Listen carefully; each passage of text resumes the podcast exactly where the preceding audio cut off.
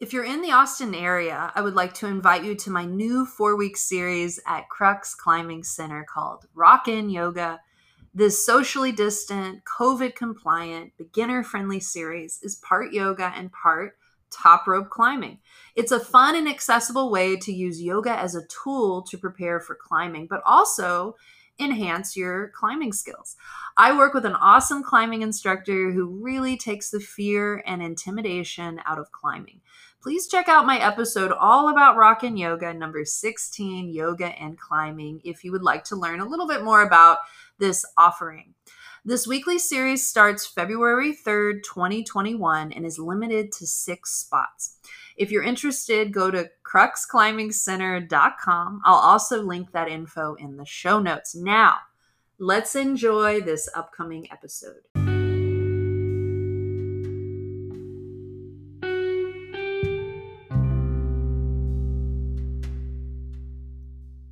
Welcome to the Yoga and Podcast. I am your host, Ashley Weber, a yoga and embodiment teacher who is living and learning every day here in the lovely Austin, Texas. And I am so excited to share with you guys my audio version of the Sensitive Soul series. This is a four week course with each week building on the next. We are now in week three. So, if you missed the first two episodes, I highly recommend pausing here and going back to listen to the two episodes and do the homework provided before starting this episode. This series is interactive and designed for the listener to have fun with the suggested journal prompts and optional homework.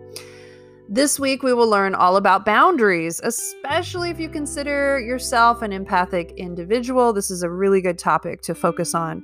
We will learn some useful tools to help with putting up our boundaries, mostly energetic, by the way, and why it's especially important to do so if you are a sensitive soul.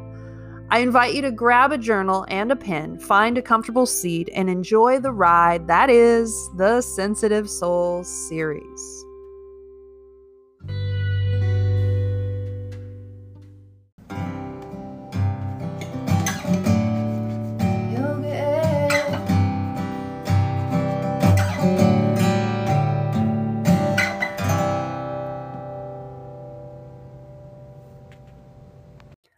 Right, welcome back, everybody. So we're in episode three. Uh, this episode's Boundaries and Beyond of the Sensitive Soul series, but I would like to very briefly recap the past two episodes so it brings us up to speed and then also just summarize what the sensitive soul series is about and it's about getting to know ourselves and uncover what it means to be a sensitive soul and as a unique individual that might require more self keeping than the average person.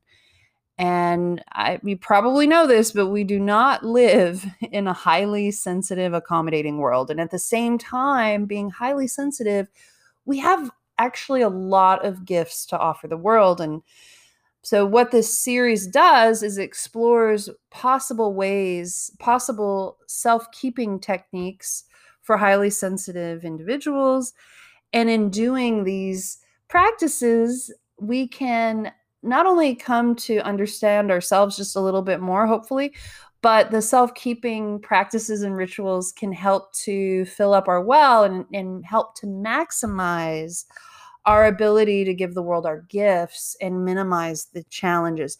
And if you're unclear uh, if you are highly sensitive, or it, maybe you think you're empathic, but you're not sure, go back to episode one. We cover all about what it means to be highly sensitive and what it means to be empathic to give you a better understanding. You might be both, you might be one, you might be the other. For the sake of simplicity, moving forward in this episode, um, we're going to use the phrase just highly sensitive. And really, when I say that, I mean highly sensitive slash empathic person. And that's a mouthful so that's um that's i'm just going to stick to the one uh highly sensitive phrase. So you know what i mean.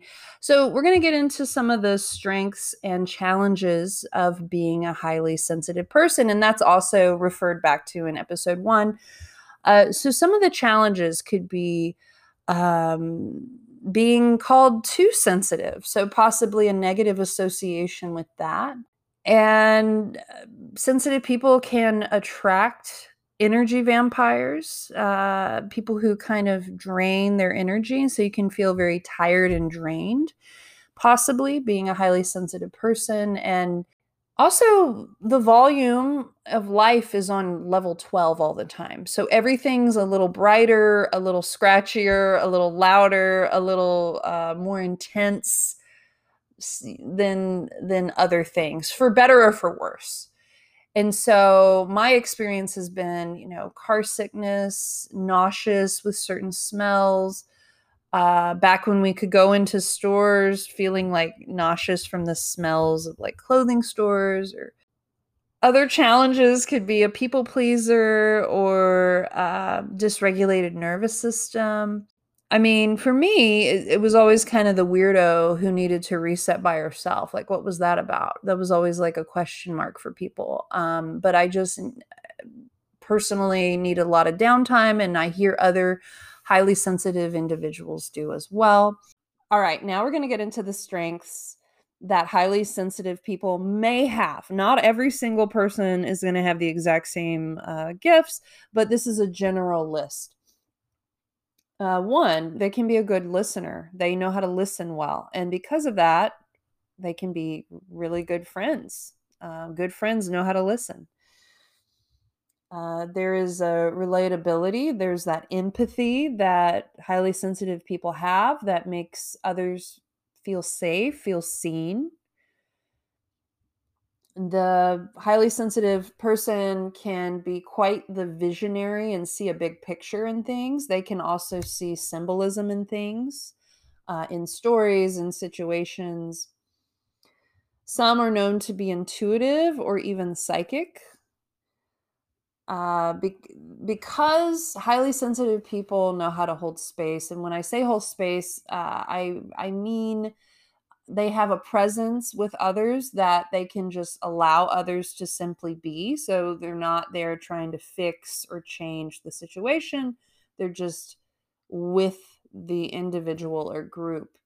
And this is a great um, ability, a, a great skill set, especially in facilitating holding space for for healing healing purposes. So, known for healing is uh, sometimes the highly sensitive person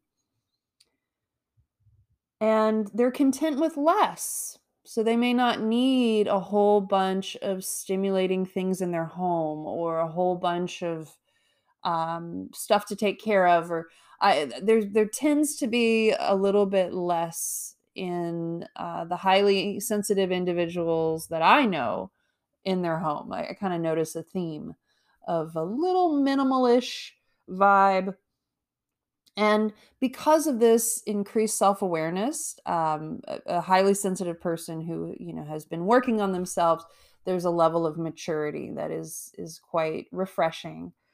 And although I was saying earlier that highly sensitive people can attract energy vampires, they can also attract other highly sensitive individuals. And those are really cool people to have in your life and there's definitely more gifts but these are just just some that i wanted to highlight and and you know not everybody has what you have and and i i think this should be really clear and should be celebrated last week's episode was all about ayurveda. And ayurveda if you don't already know is an ancient health system that originated in india over 5000 years ago. Now this subject of Ayurveda is quite the undertaking. Um, so, if Ayurveda, this word is brand new to you, never heard of it before, I highly, highly recommend going back to that episode, episode, the second episode in this series, and reviewing it before moving forward. But but in a nutshell, we learned that we're made of five elements, and those five elements are actually lumped into three categories called the doshas in Ayurveda, and you have Kapha, Pitta, Vata. And then we talked about, and so that can make up what's called a constitution. Um, so we all have different combinations of those five elements, and they show up in this way. And there there's different rituals, self-keeping techniques, even yoga postures, even approaches to our yoga practice that can help to balance if there's an excess amount of one or two or even a few elements. And um, so yeah that's it's kind of it was a really intense undertaking doing that episode because there was just like so much to cover. I, I wanted, I really wanted to do Ayurveda justice, and um, I only feel like we just touched the the very very surface of Ayurveda. Um, so please check it out. Last week there was also some homework given out, and of course we know the homework's optional. There's no way of knowing if you did the homework or not unless you tell me, but how did it go? So, the homework assignment was from that last episode, all about Ayurveda. We learned a lot of tricks and tips and some self keeping rituals derived from Ayurveda to help balance our constitution. And the term, we use the term little, little, as in uh, referring to just do one, just do one self keeping practice. Don't do all of them let's not be uh, that extreme uh, American uh, way of doing things where we just overdo, or that that's what I do. So I can't speak for every person. The idea is you take on a self-keeping practice practice and you do it for a longer period of time and you slowly kind of move towards more the middle or more to the balance, um, balancing yourself. So the question is whatever that self keeping practice you did, did you like it? Did you resonate with it? Did you find more balance, more value in that practice? And if you didn't, if, if it, if you forgot about the homework assignment, if you don't even remember what you chose or you did it once and you didn't like it, that's good information because we're not meant to um, to like all of the the rituals. Now, I will say I find that like attracts like and opposites bring balance. And so, generally, uh, if there's a little bit of initial resistance in a practice, a self keeping practice, I like to work a little bit through the resistance, maybe weigh it out a little bit, maybe take, you know, try try it for a week or a month and then see how I feel. Because sometimes that little bit of resistance is a sign like, oh yeah, this is going to bring me balance. Now, every person's different. That's just been my experience. Um, if if I if I like the ritual a little too much, I ask myself, do I really need it, or is this am I going kind of in the in the wrong direction? So that is really this is an opportunity to work on trusting ourselves and trusting listening to our gut a little bit when it comes to picking and choosing what practice might work for you.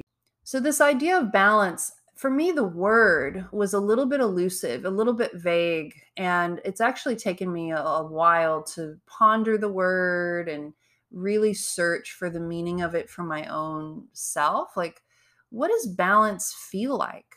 What does it feel like in the body? And I think that's the question to ask yourself if if you're not clear. And uh, it's taken me years to figure this out for myself, and I'm uh, you know I'm still the answer is still evolving. I'm sure but for me, feeling balanced in my mind and body means feeling rooted physically in my body, but then also light at the same time. So there's this buoyant feeling inside my body. There's this there's no overflow of thoughts in my head. In fact, there's hardly any thoughts. My mind feels very um, hollow, but present. I'm very present. Um, another way I look at feeling balanced in my mind and body is being held between earth and sky. And I think that goes back to presence because the truth is we're always held between earth and sky. The question is, are we attuned to it or not? Do we feel it or not? And, um, you know, Mother Earth below, Father Sky above, getting pulled down to the earth, but then the sky is kind of pulling our skull up. I think there's something really beautiful about feeling those two polarities. And I think that in itself feels really balancing. And um, I invite you to, the next time, if you're curious about feeling held between earth and sky, mountain pose, I think, is a really good um, way to find that. And I would recommend to unlock your knee joints if they have a tendency to lock out and lift the base of your skull as if the sky is pulling you to the sky. And that's a great way to feel it. Also, another note about balance is it's not static, it's a constant calibration. And so there's a certain level of um, adaptability. And, you know, last week was about elements. It was very like elemental. The weather outside is always changing. We're affected by the weather. Like our self care, self keeping rituals might shift, and that's okay. So just the the takeaway is the goal is not to think like once we reach balance we're done and it stays that way.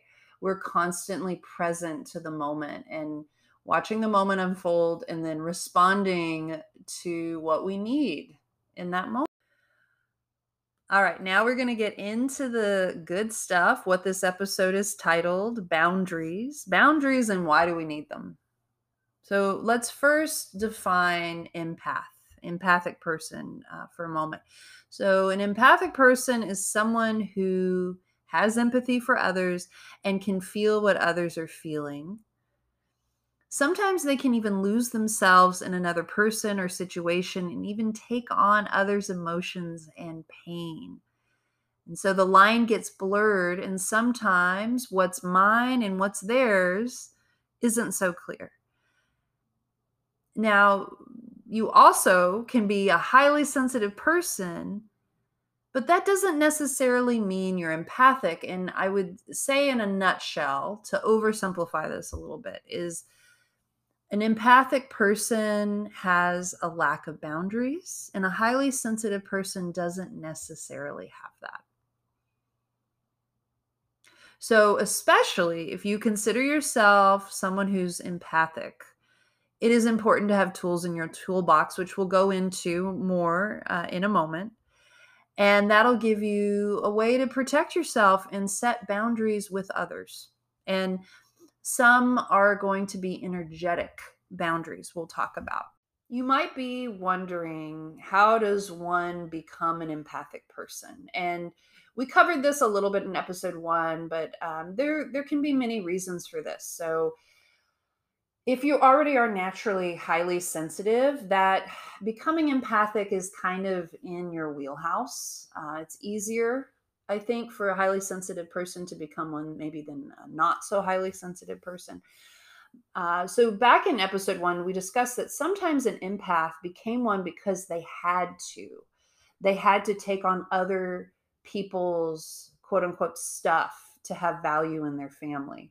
What I learned about myself when I used to subconsciously take on others other people's pain was being helpful I thought I was being helpful. And as maybe negative as it might be, I would take on other people's stuff because it was kind of validating. I was the friend who they always felt better after they talked to, or I was the person who and once i realized i was empathic then all that changed of course but um you know there's something about it that felt good being the one who who made others feel better and and you can make people feel better that's just not the way to do it because the dark side of this is you know you can drain yourself and and to the extreme to where you can get actually very very sick. So here's an example that played out in my life when I was younger, and and at the time I had I, the word empathic and and the word boundaries had no meaning to me. I had so I grew up not knowing what boundaries were, so I already had um, had a lack of knowledge in those areas, And back when I taught Pilates, I taught uh, many people who had been recovering from injuries or surgeries. So, steel rods in the back, hip replacements, all kinds of rehabilitative stuff. That's who I worked with one on one primarily all day long. And it was a very rewarding job and my clients would you know say how better how much better they feel after our sessions but little did they know i was going home with their back pain that night. This was all subconscious. This was this was not something i was doing intentionally and i would i would go home after work and just be completely exhausted like zero energy and i just thought that that was what everyone experienced um, after work and because I didn't know I was empathic, because I didn't have boundaries or energetic boundaries, that that concept was completely foreign. And in addition to all this, because I had no self-keeping techniques that I would do on my own, I didn't know what to do with myself. So um, when I get tired, I get the munchies. So I go home and just eat too much and fall asleep and then i'd get up the next day and do it again and this is you know this is really not a healthy pattern but it was a pattern that i had for a long time and it wasn't until i started going to yoga and yoga trainings and this is actually why i really love yoga is is it opened me up to new ideas new concepts and the word empathic was brought up in a training I was in, and I hadn't I hadn't really I heard of the word, but I, I hadn't really known much about it. And when I discovered what it meant, it fit me to a T. A light bulb went off, and I was like, "Oh my God, why didn't someone tell me this years ago? Because it, it would have made my life so much easier, would have made so much more sense."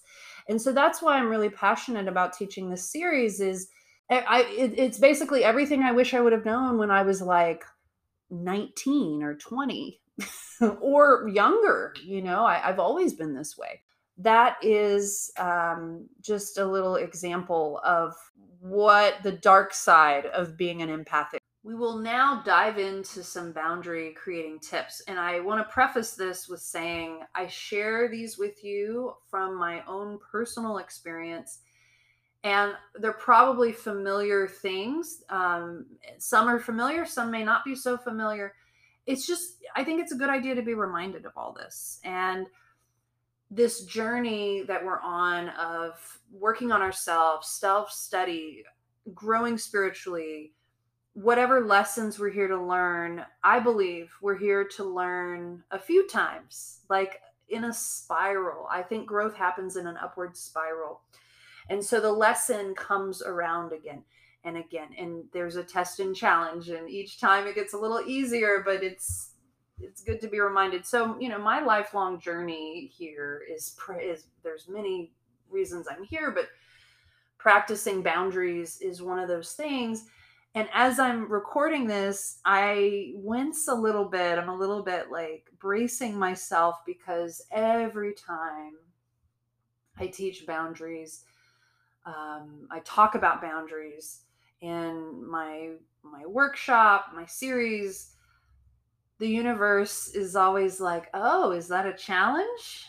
Okay, buckle up, Ashley. We're gonna we're gonna hit you hard with some boundaries um, that you can test out and make sure you really are practicing what you're preaching.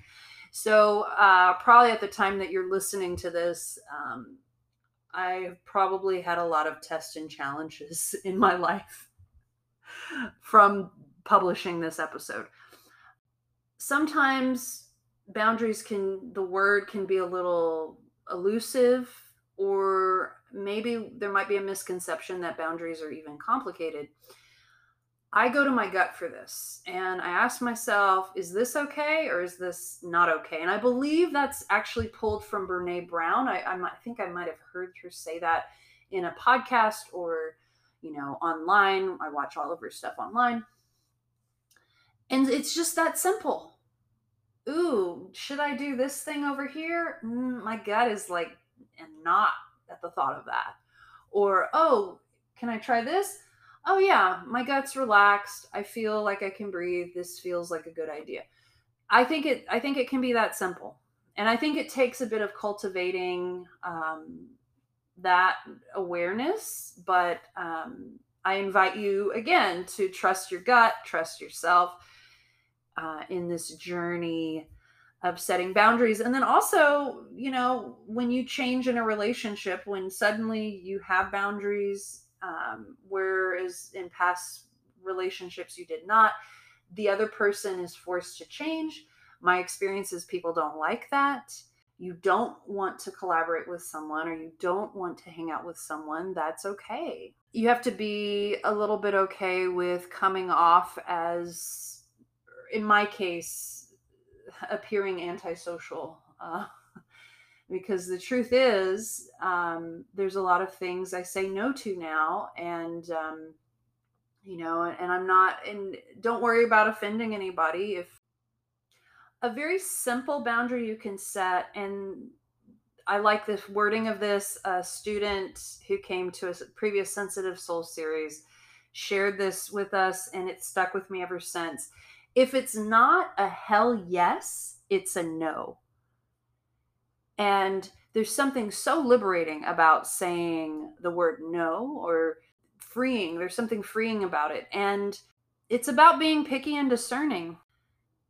I find, even though I didn't believe that this would happen at first, I find the more I say no to things, so there would be, you know, opportunities that on paper looked really good. And if anybody saw these opportunities on paper, they'd be like, you're crazy for saying no.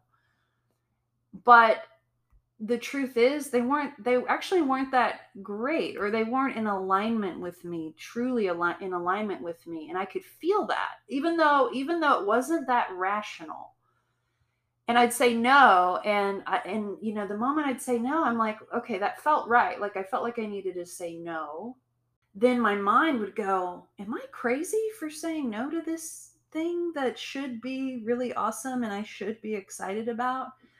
And you know what? I could I can look back and see I can see now why it wasn't a good fit, but when you're in it, it's it's a little it's a little harder to trust yourself. And over time because I've practiced this way enough, over time i now trust myself i trust my intuition basically is is what it is and i feel like you know i'm steering myself in the right direction and aligning with the right people and the right situations and the right opportunities. And if it doesn't feel right there is this there's this honestly my stomach just gets twisted in knots at this point. It's it's hard to explain but um but it, it's taken a lot of cultivating and it's gonna i have to continue to cultivate it. I can't just you know it's not like a switch that turns on and off. Like it's it's a constant like checking in with yourself and asking is this appropriate for me? And it, it's been life changing to have this internal compass. And I, I thank yoga for this internal compass i now have because yoga is the tool in my life to help me hold space for myself and really check in with myself regularly. And um, be clearer about what is appropriate for me and what is not appropriate for me. So, getting more into some energetic boundaries. At the beginning of this episode, we practice this ritual, the cocoon of white light, which I actually teach every time in my series. We also did it in episode two. So this is a great practice uh, for setting energetic boundaries. And you can also just visualize a cocoon or an energetic, pure white light barrier around you. Say if you're entering a difficult situation or you know you have to enter a place where it's just a funky vibe, this might help you. Another boundary you can set for yourself, which we talked about in episode two about Ayurveda, Ayurvedic body oiling, also known as Abhyanga.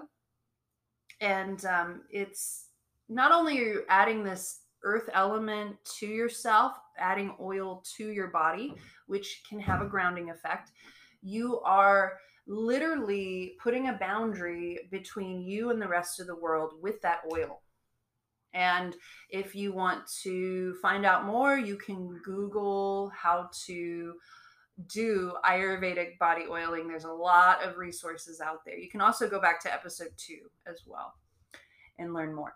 Hand washing. This is one when I used to teach public classes a lot. I noticed there was an energy lull throughout my day after I taught, and um, and and I'd find myself thinking about the class, or I would still part of me would still be in the past um, teaching. And what I learned to do is wash the hands after just to wash myself clean of that experience and move on. And it's and obviously these days it's really important to wash our hands, but this as a releasing ritual I think is really great. Another practical uh, thing about setting boundaries, um, going back to teaching, I often find, not always, but sometimes after I teach a class, I need to use the restroom or I have to just go.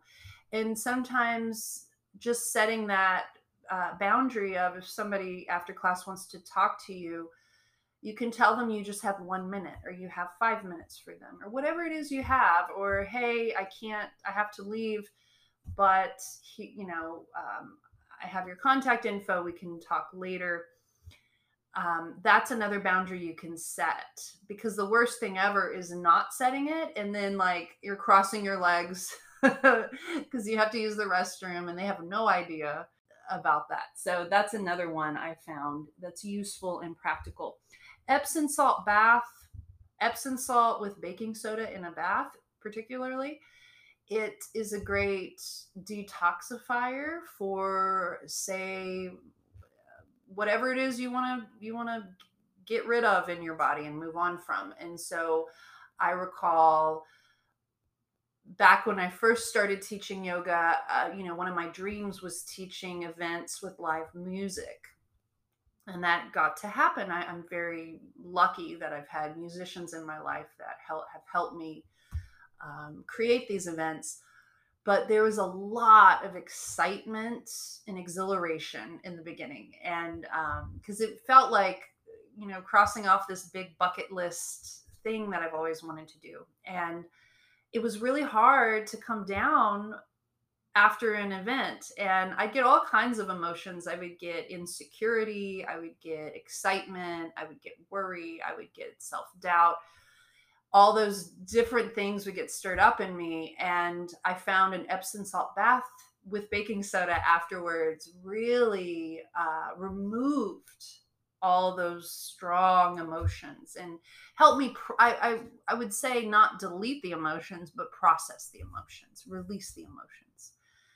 And you can do that for all kinds of things you know maybe you're consoling a friend on the phone and you know afterwards you keep thinking about them and you you're you have all this empathy for them and um and you're really really really sad for the you know for what they're going through. And you know maybe taking a bath can help to uh, settle settle that those powerful emotions a little bit more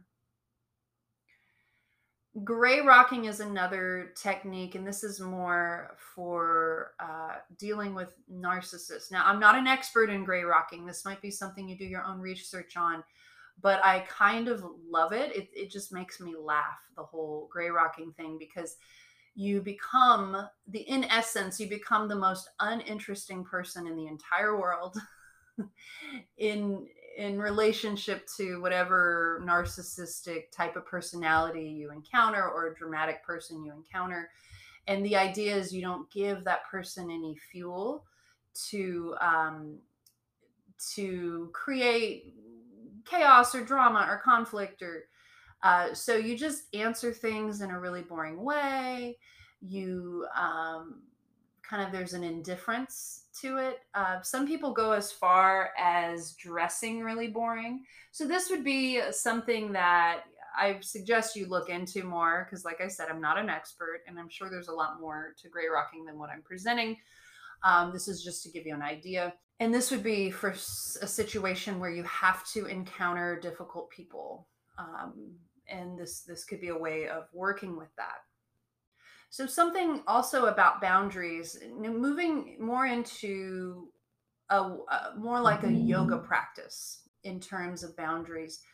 What I have found, and I can only speak for myself and for people who I've spoken to are highly sensitive, sometimes it can be easy to disassociate from the body or be out of our body. Now, that's a very strong word, disassociate from the body. Um, I just want to say uh, if we're not fully present in our body, it might be more challenging to find the distinction between what's mine and what's theirs.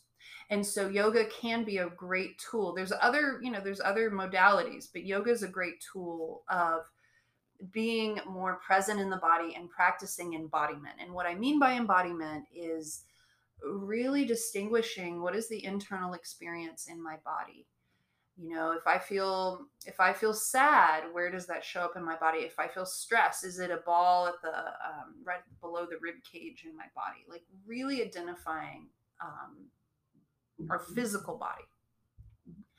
And what i what i have found is locking out the joints and i've learned this from one of my mentors locking out the joints can um, be a way to disconnect from our body. And for instance, if you're standing in Tadasana and you lock out your knee joints, you might not feel the support of the ground below you, lifting your feet up, holding your feet up. And then if we don't feel that support, we might tense up in the shoulders. That's just an example.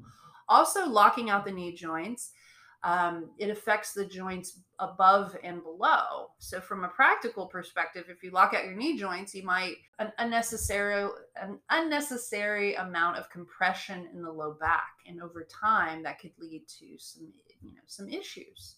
It's a compensation, and uh, when you don't lock out the knee joints, usually the muscles have to do a little more um, work. They have to come online a little bit more. So that's something to consider. Consider is if you're a joint, if you're naturally um, mobile in your joints and you have a tendency to lock out and you don't feel like you're connected to your body very often, that might be something to look at.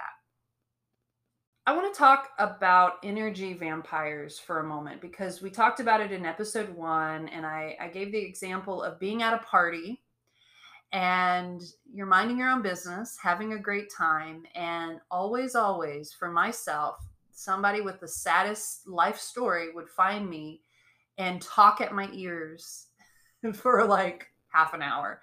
And I didn't know how to get away and I didn't know what to do. And um, I didn't know I was attracting that. I just thought that happened to people. And um, and then I realized, you know, what what I was getting out of it from tolerating this person uh, was, you know, quote unquote, being helpful, you know. And, uh, and that my skill set is being helpful or being the good listener. And that was very validating. And, um, but then I started to realize, like, oh, this doesn't happen to everybody, and I'm attracting it, and I need to work on that. And so I want to run through a little bit, like what what would happen to me physically with these people um, with these energy vampire types. And, and also, I just want to say energy vampires are not bad humans. They they're probably just unaware that they're doing this. All they know is it feels really really good when you listen to them. And so they feel better and then you feel worse after that interaction. Um, but they probably don't mean harm. Okay, so we're not villainizing them, even though it, you know, it's kind of has a negative sound to it. Energy vampire. So what would happen is I would I would um, meet these people, you know, and they would talk to me, and um, they'd start saying like sad things or, or dramatic things, and and I'd stop breathing, and and it's almost like that would somehow give them more fuel or I would empathize so much with what they're going through. They would be sad, I would be sad. Whatever they were feeling, I was greatly influenced and pulled in that direction, and I was not um, owning my own body. And so, what I started to do um, over time is when I would find myself in that situation again, I would unlock my knees. So, say, you know, standing up, I would un- unlock my knees and feel the ground lift up and support me and really check into feeling that support and then check in with my breath. So, I, I could still listen to them, but I would also be aware that I, you know, my tendency to stop breathing is a is an issue and um I, I should say shallow breathing. I mean, I'm breathing. I'm not like unconscious. Stop breathing. I don't mean I don't mean that. I mean I, just barely would breathe. And then I could feel. I could start to feel their sad story, kind of trying uh, a little bit triggering. But then I would breathe a little deeper and and just kind of feel for them, but not uh, not not let that pull um, pull me with them. So there there became a little bit of distance, and then I would excuse myself and go talk to somebody else. Okay, and that's how that's how the bound that's how the shift happened. And then the next time it happened, you know, and another example is. I, you know, if you're intuitive, you could you can start to sense that you attract this, and you can see it a mile away all of a sudden. Once you realize, I'd see this person a mile away, you know, kind of moving in my direction, and I would turn my body away from them. So I'd point my toes away from them, not towards them. And I would gaze away from them, and I could feel them kind of coming up to approach me. And I would engage for a little bit, say it's an acquaintance or even a friend or a stranger, whoever it was, I'd engage for a little bit, but I could read it. I could read the energy um, that there's something negative that they wanted to share and they wanted someone to hear it, you know? And so I, would engage and then, like, you know, I don't know, five minutes, you know, as much as I could tolerate, um, I would just move on and politely excuse myself and um, walk away. And I had to get used to the fact that I might be considered bitchy by doing that. But this is about knowing yourself, honoring yourself, protecting yourself, and doing that first before anyone else, right? And then what happened after that is now they, I mean, granted, you know, I've been in a quarantine pandemic for nine months. I haven't gone out to any parties lately. But now, and I can tell you um, with confidence, I can be in a social setting and I don't think I attract that anymore. I actually, I really don't attract that anymore but it, it's you know this is this is like five years in the making. This is not something that happened overnight. And who knows by me declaring that um, the universe might show me otherwise later. But I, I can i can say with confidence i developed the awareness that that happens to me. I stopped it. I um, wouldn't give in to that pull. I would um, focus my attention and my body language and my breath onto myself and not onto that situation and that so i wouldn't feed the situation and that's what changed it for me. And i only share this because out of hoping that it helps someone out there. And um, i hope i hope these suggestions help you. I would love to hear your thoughts on boundaries and if you have any of your own practices to share. I'm always down to hear um, your thoughts for homework, I invite you to pick one or two of the boundary uh, practices mentioned in this episode. Try them out for a week and see how it goes, and maybe even journal about it if you're a journaler. Um, you could even journal about the word boundary, like what what is the what does the feeling bring up for you? For me, in the beginning, the word boundary was this big old question mark. I had no idea uh, what I thought about it. It was foreign.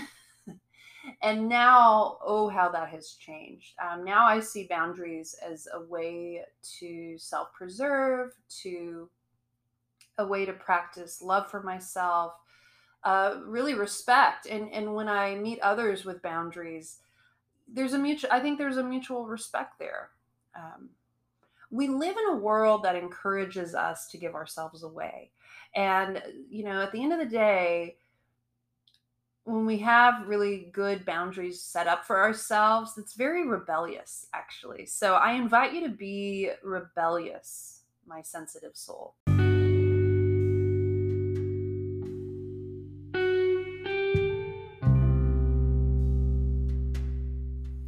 I hope you enjoyed today's third episode in this four part series, and I hope you gained some insights on the subject of boundaries and how it can inform empathic and highly sensitive individuals. Also, to find a bit more self preservation and peace in our lives. Please stay tuned for next week as we tie this series all together in a pretty little pink bow. We will touch on the chakras and come up with a game plan in making our highly sensitive toolbox for the future. Also, if this subject interests you, you would like to be a part of a supportive community, I have a monthly virtual meetup called the Sensitive Soul Secret Club. It's a club that's all about self care and self keeping through the ancient practices of yoga and Ayurveda. It's a monthly check in to stay focused on taking care of ourselves.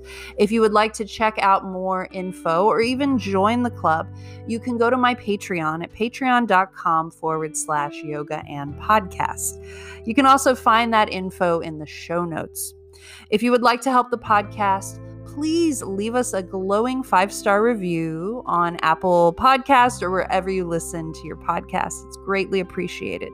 If you would like to connect with us, our email is yoga and podcast at gmail.com. The and is spelled out Y O G A A N D podcast at gmail. If you would like us to keep going, please hit that subscribe button. Please follow us on Instagram at Yoga and Podcast and let us know if you have any specific topics for future episodes. If you would like to apply to be a guest on the show, please check out my website at ashleyweberyoga.com forward slash podcast. There's a form there that you can fill out. The theme music is by Ali Holder, sound engineering and mixing by Bentley the Cat, guest booking by Chloe the Kitty. Remember that this podcast is for everyone. If you're a human living on planet Earth, you might benefit from listening to Yoga and Podcast. See you next week.